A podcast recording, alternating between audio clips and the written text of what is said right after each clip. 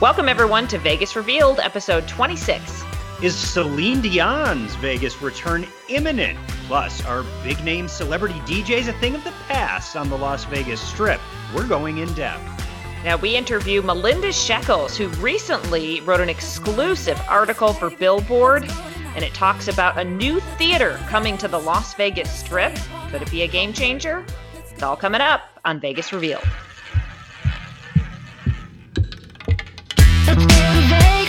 Baby.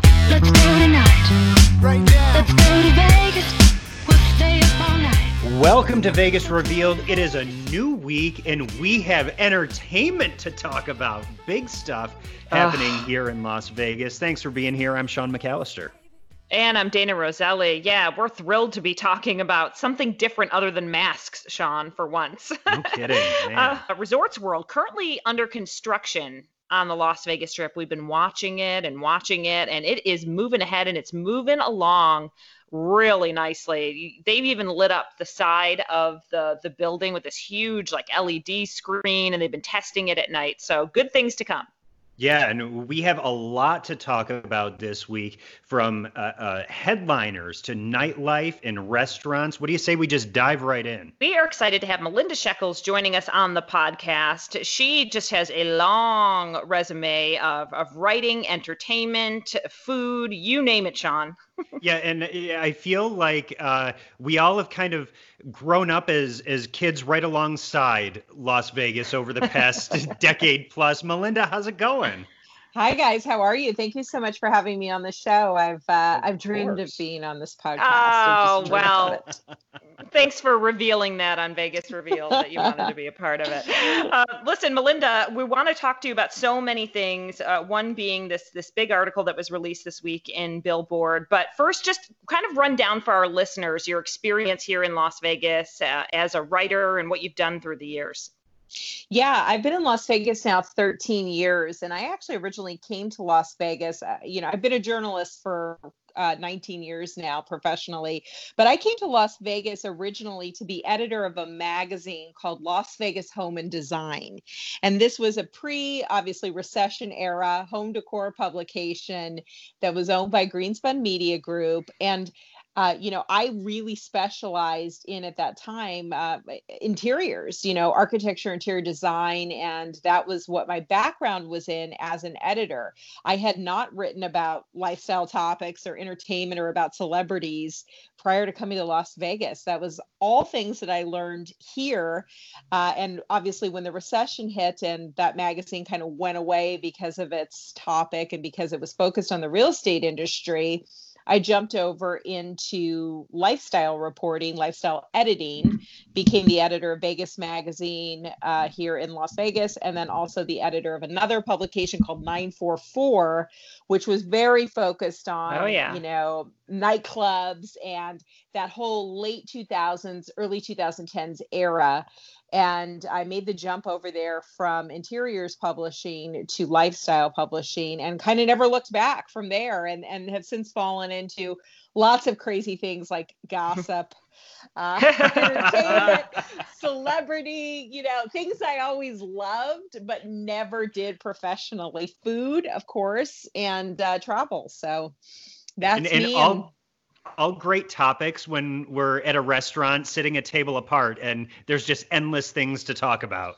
yes i i you will- you two are one of my favorite uh you know conversation pods i would say because not only do we uh obviously all work in the same industry and have similar backgrounds maybe in different fields but uh you know you guys are always up to date on everything going on so i can gossip with you which is my favorite thing Yes, we love that.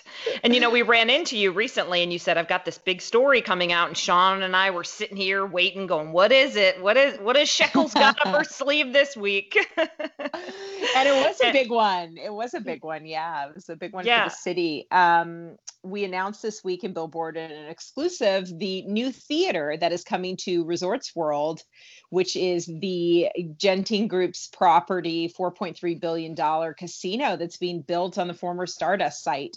And so that story, I broke that story this week. It's a partnership between uh, AEG, which is one of the biggest concert promoters here in town and in the world, and uh, and also the Resorts World team uh, headed by Scott Sibella, the former president of MGM Grand and other MGM Resorts casinos as well, and they have partnered up to create a new th- 5,000 square foot theater, which will be called the Theater at Resorts World, and that project is set to debut in summer of 2021. Hopefully, as we Wow. all know, as we all know right now, uh, we're not allowed to have entertainment in Las Vegas because of COVID 19 and the pandemic.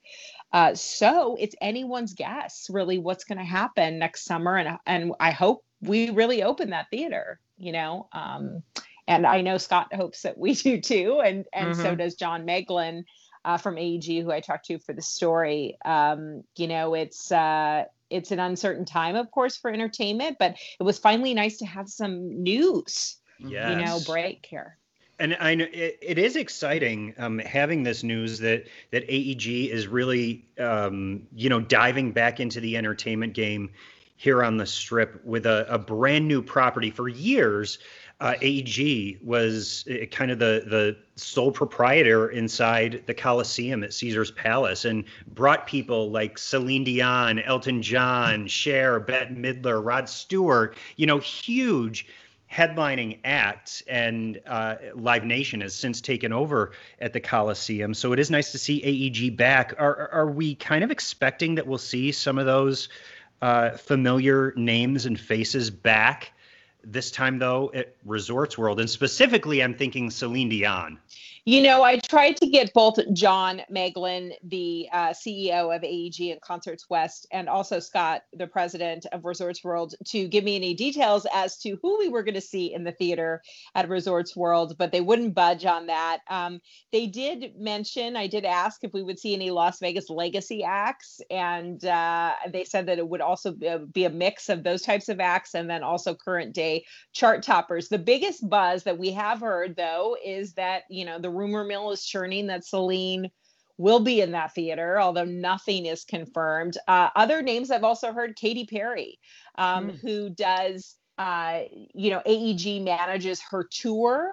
And although that is not confirmed by anyone, you know, knowing anything, it is a rumor uh, that Hmm. Katy could potentially be one of the acts in there as well. Elton John has also been, um, you know, part of the rumor mill on that you know we'll see i mean there the rumors are are sometimes true sometimes not as you guys know so we'll Mm. see nothing nothing yet on the talent side too early to tell because uh, tickets you know obviously cannot go on on sale until we actually have confirmation that we're going to have shows in that theater Yeah, but the good news is that um, Celine Dion has had a long relationship with AEG. She she partnered with them to build the Coliseum at Caesar's Palace. So you have to believe that if she is going to come back with a new residency, it would be with AEG. Hundred percent agreed. I think that if she does decide to come back, uh, AG also handle, handles her international touring and touring productions. So you know, both both John Meglen and John Nelson, um, who also you know was instrumental in the Coliseum deal, uh, are you know very closely aligned with her. Um, so it's it's anybody's guess, but if she does go anywhere, I'm sure it's going to be there. So that's super exciting, and they also you know let me know that they have capabilities for sporting events and conventions and all sorts of things. Um, you know, different types of live events in that space. It'll be, you know, it looks very similar almost to Park Theater. When I saw the renderings, I thought looks very similar to Park Theater. Um, but we you know the technology in these theaters changes so rapidly that you know even something that opened two three four years ago is now um, you know going to be eclipsed by anything new right? So everyone has to constantly keep updating theater technology and then also the new spaces are have it fully integrated. So um, it's going to be really exciting. I hope It it, happens. Yeah, I, I do too. And you know, I'm excited. I was excited to see the article, just even knowing, you know, Resorts World plans on moving ahead. Because I think in these times we keep and and we've seen a lot of resorts like the old Fontainebleau that was going to be the Drew that everything's get put, you know put on hold. But but he's confident they're pushing forward for this resort to open. There's no doubt right Yeah, I mean that's what he told me. He says not, you know, not opening is not an option, right? So, Mhm. um, you know, he he definitely said that, and they will open the doors in summer of 2021. Um, whether they open with uh, what what we characterize as the non non uh, gaming revenue spaces, which are theaters and things like that, um, they will open. And uh, you know, Scott had said that you know overall something really has to give here because it, the way these projects are structured economically um, you know you, you have to have full capacity you know theaters cannot be at this scale the cost of the theater the cost of the talent the cost of the crew the cost of all of it really can't be scaled to 50% and have it make any sort of sense economically for these companies like AEG and Live Nation. So full capacity on theaters is kind of a must for us to have these residencies.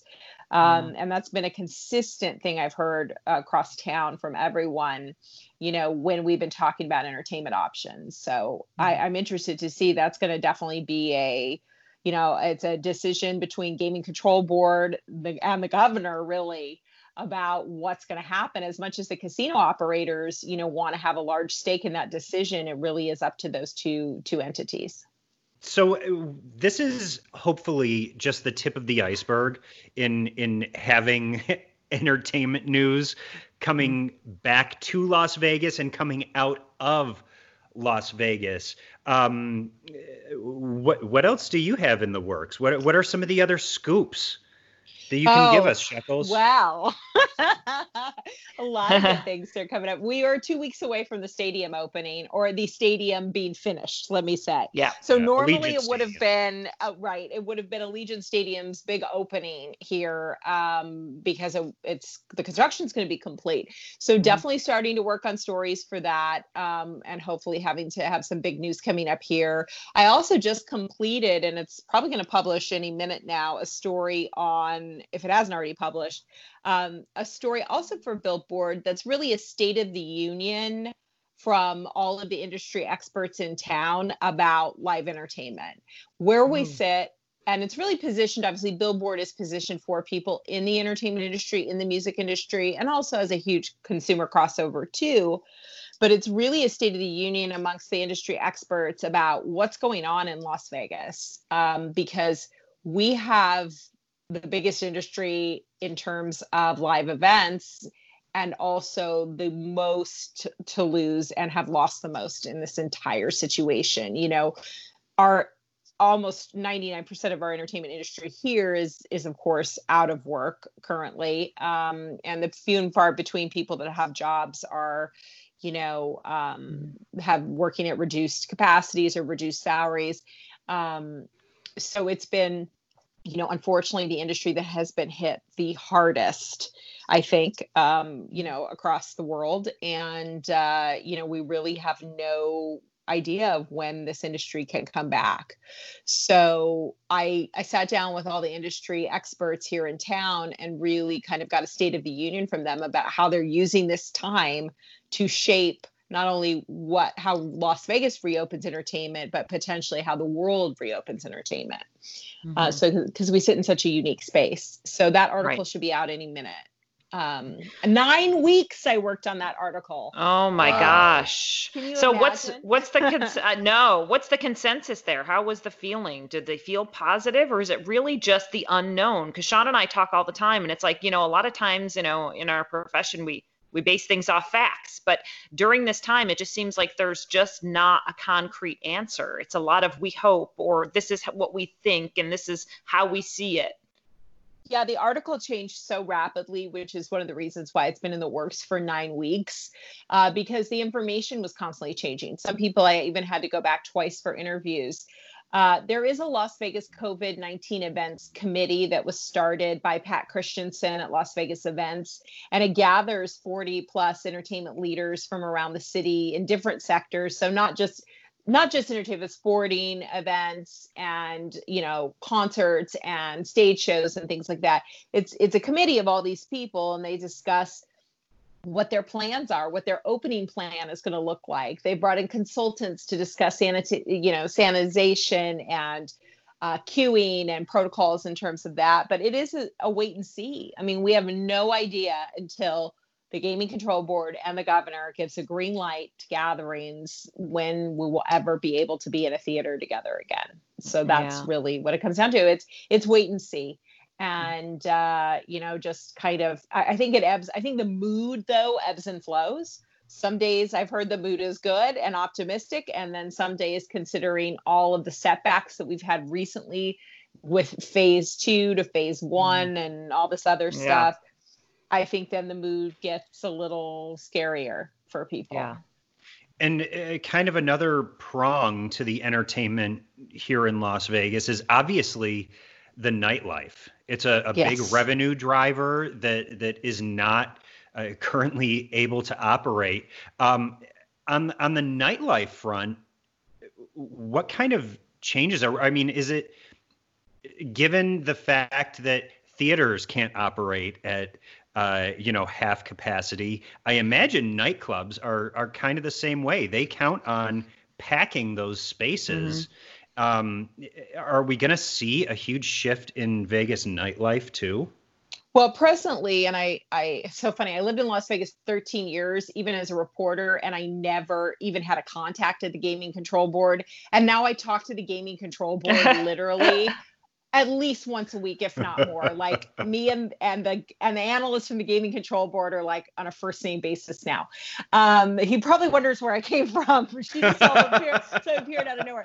Um, so presently, where we're at with nightlife is um, nightclubs have been allowed to reopen, but had to rebrand themselves as lounges and pools. So day clubs are now pools only, and nightclubs are now lounges only. So the differentiation and classification between a lounge and a nightclub is is that a lounge you don't have a a center a center your centerpiece is not is the is not talent. So in a Mhm. nightclub, people are there to see a show essentially, just like they're in a theater. So at a lounge, the DJ is not front and center and it's not build talent. So you're not going to get, you're not basically kind of selling tickets to a concert there Right. anymore. Cause like, you know, we were in a stage where, you know, you're going to go see Calvin Harris at Omnia on a Friday. You're basically buying a concert ticket for Right. that show. That's not happening anymore sometimes the DJs are not even present in these lounges. They're kind of hidden in a corner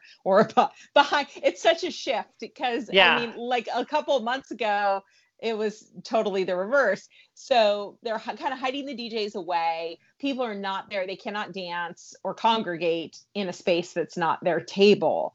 Um, they do serve alcohol. They do serve food in most instances now. And you know, I, I noticed I went to one of them, and what I noticed was people were actually interacting with each other within their party versus being on their phone all the time. So that I thought was a positive because people were happy to be out and happy to be with their friends. Um, and people weren't just sitting there filming the DJ. Now, what that does to talent deals, though, is on the business side of it, most of the nightclubs that had major talent deals have exercised the force majeure clause, which means act of God, meaning Mhm. that uh, they've had to basically put all those things on hold, wipe them, all the contracts on hold, and wipe them out um, because of unforeseen act, which is Mhm. COVID 19. So that gives them the ability on the business side to get out of those deals which signifies a huge shift in Las Vegas because I don't think those deals and many of the experts I talk to, talent buyers in the story also agree they don't see those deals coming back. Yeah. So that's a huge paradigm shift for this city because you know your your capacities are less, you can't charge, you can't have talent. Uh, you know you can't afford to pay the talent you can't afford to pay the plane for private planes you can't afford to pay for the you know i'll pay back the casino for the rooms and amenities. You know it really shifts the entire uh, way that uh, talent uh, fees and talent will get paid. Yeah. um, and and i think that this could finally you know could be the nail in that coffin um, you know so to speak. So um, we'll see but Yeah. as of now none of those dj performances are rescheduled And I think I think I saw that you went, and, and I went to um, a week before you did to Intrigue, right at the Yes. Wynn, which I didn't even know was there until you know I realized I had a friend in, and, and we had to find some place to go, and it was like you said, it was people sitting in in groups on a couch and with their friends, and but it was so quiet, right? The feel is so different. yeah it's much different but i mean like i don't know i kind of liked it i Yeah, I know. I- it was kind I was of like, I'm 44. This is great. I know I'm right behind you. I'm 42. So for me, it was great. And I, I like the fact that I could get, you know, it wasn't all just bottle service. So it was like I could order a cocktail. Mhm. And, uh, you know, it wasn't, uh, it was, it was uh, a nice atmosphere um, for, us- for us older ladies. Yeah, it's true. See, You I, know, I love that. We're all in the same age bracket here, so I'm just Yeah. crossing my fingers and hoping for a resurgence in the uh, Ultra Lounge. I love Oh, that yeah. era of Las Vegas. Bring back Tabu.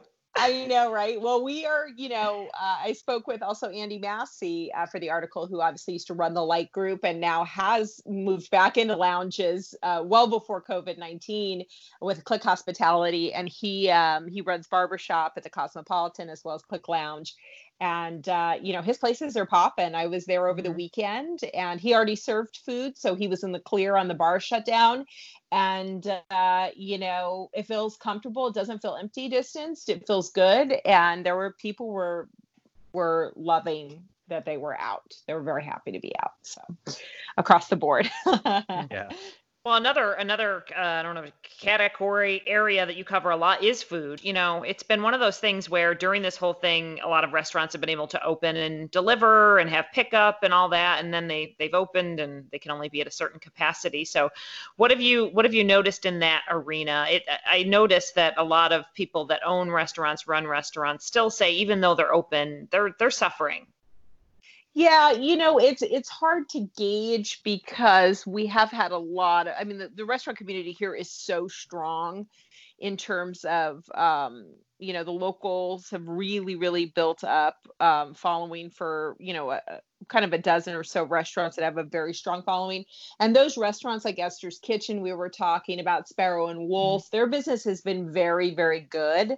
Uh, they're very small restaurants, though. You know, Esther's Kitchen, I think, you know, is only allowed to have like 30 people right now. So they're cutting half their capacity, did a lot to them, unfortunately, um, in terms of, you know, service aspects. You know, you, even with a reservation now, you probably got to expect at these smaller restaurants to wait 30 to 45 minutes for your table. I mean, depending on who gets up before you, you know, there's a level of patience you have to have and i think everyone's been pretty good about it but you know you have to kind of go into it that mindset that you're not dealing with uh, you know, a, a a ship that's run or running on all its engines right now. You know, so you have as customers, and I mean, I'm an educated customer, so I understand these things. I just hope everyone else is cutting, you know, them slack because of the fact that you know you can't just expect to walk in and be sat right away because you know patrons stay now. It's their only activity. It's their only Mhm. diversion. I think that restaurants on the strip are probably hurting the most from what I've seen is because um, you know, not just not having as many tourists and then also having to have cut capacity because you know some of the larger restaurants you know they seat three four hundred people. Like look at tao. Tao is not yet reopened. Tao is one of the largest highest grossing restaurants in the city and has not reopened. Um, so that's an indicator to me that those high volume, high grossing restaurants are maybe the ones that are in most peril in terms of being able to rebound because they survive on volume. So, you know, that's something I think we're going to look at and see more of. And and what I've been seeing in other cities too, like Chicago was a city I was spending a lot of time in because I was working on a project there. And a lot of their very famous restaurants have announced permanent closures. Some of their biggest, most award winning restaurants are just not reopening. Um, that community was hit really, really hard um, by COVID and the closures. Um, Las Vegas, we've been, you know, staying the course. And uh, I think, um, you know, some will fall, unfortunately um, but uh, we haven't seen a lot of closures yet, permanent closures.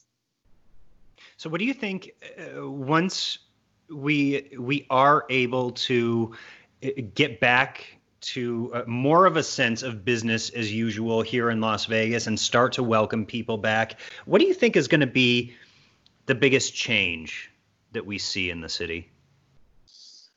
Wow. The biggest change. Okay. I definitely think that the biggest change is going to be, um, you know, people, how people relate to the casino and non-gaming amenities you know? I think as we reopen we'll really see the full impact that non-gaming amenities have on casinos. And that's kind of something what scott said was you know we're not able to do a model now where we can survive on gaming alone right? Which is mm-hmm. essentially what we're in in phase two. We're trying to survive on gaming alone. So yeah. as we reopen we'll really see how dependent we were on entertainment financially you know, because it's going to make the biggest difference. That's mm-hmm. going to be the big jumping point. And some of my sources even said, which, you know, is mind blowing. You know, you, a casino will do 50% more business on a weekend when there's a residency show in house. Wow. You know, so that's huge numbers. Like the casino, the, the entertainment affects the casino floor. It's not the other way around. Mm-hmm. So entertainment is the main driver now, non-gaming revenue, main driver, you know, um, so we're going to really see what impact that was when those numbers switch over again. So yeah. it's kind of a reverse engineering but that's really what the biggest the biggest shocking moment will be for us i think. And also yeah. too i mean i think as as the city reopens we will also see that we're not going back to the way things were. So there will be a lot of new things that we do. Like i was over this is fascinating too. We were over i was over at venetian palazzo kind of doing a walkthrough the other day of their changes on the casino floor. And at any time, they need to be able to tell the gaming control board how many people are actually in the casino. Wow. And that was oh never oh a thing that they had to do before. So they mm-hmm. actually have to count heads now as they come in. So wow. the eye in the sky is counting heads now. And mm-hmm. and if they have to shut down again at any moment, they have to be able to tell the gaming control board uh, how many Crazy. people are in the casino. Yeah, yeah. That, that was wild to me because we never thought mm. that that was happening, right? We never yeah. thought that they were actually counting the people that came in the door, but now they have True. to. Yeah, there's I, I notice a lot of pressure on the staff, you know, to keep people wearing masks and, and doing counts, like you said. So it's it's a change for everyone that's back to work too. Okay, Melinda, before we let you go, so Sean and I usually do our secret tips at the end of the show. Uh, we have a lot of listeners from all around the world. Uh, we're big in Australia and Canada and the UK.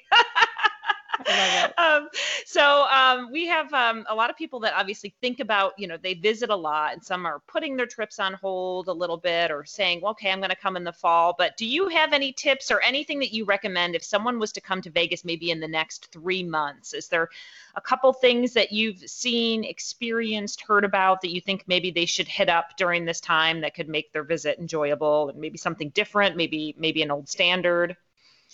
Yeah, you know, I would say what I like to do, okay, even when I have people coming or even things that like kind of, I like to make I everything to me is a travel itinerary. So even like my Tuesday is a travel itinerary. I mean, I really, you know, I think it's fun to play ba- Vegas by the themes. You know, like play it by the themes. So maybe like divide your trip up, and one night you're going to have like the old Vegas experience, right? So then visit, you know, a great steakhouse like the Golden Steer, or go down to the Mob Museum, or you know, go to the Neon Museum, and really kind of see Vegas through the decades and through the ages. And then mm-hmm. one night you're going to want to do kind of you know artistic vegas right?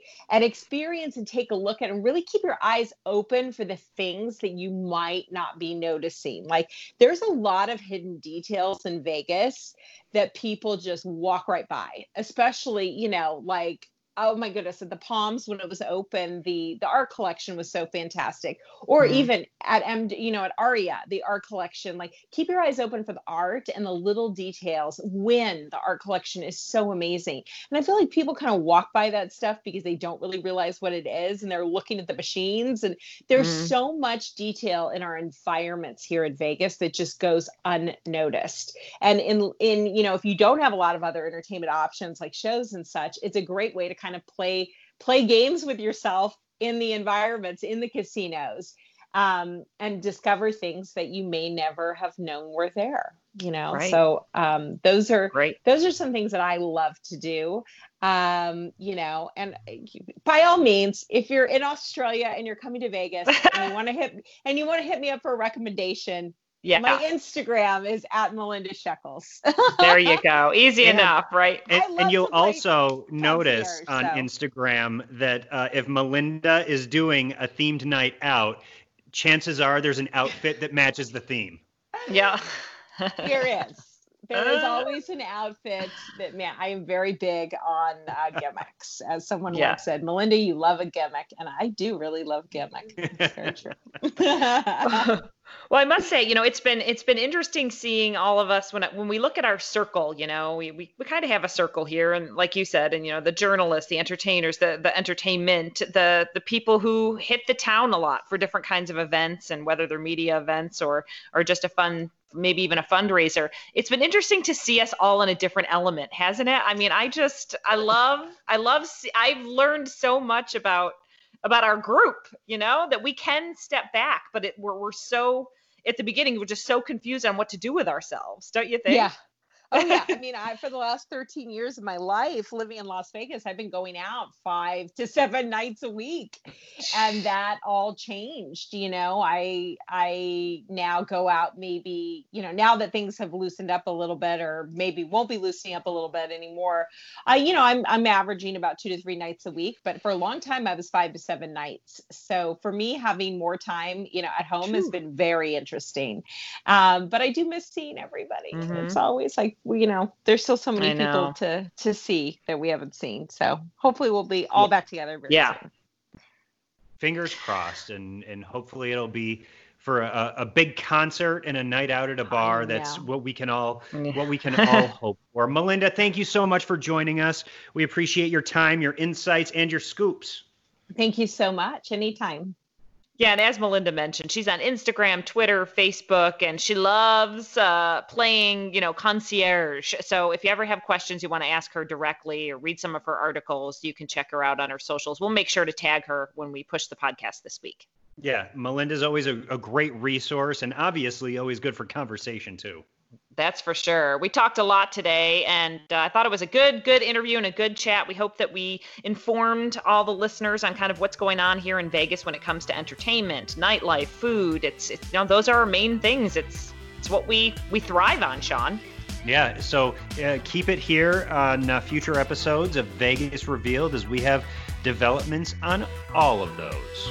Yes. Have a great week, everyone.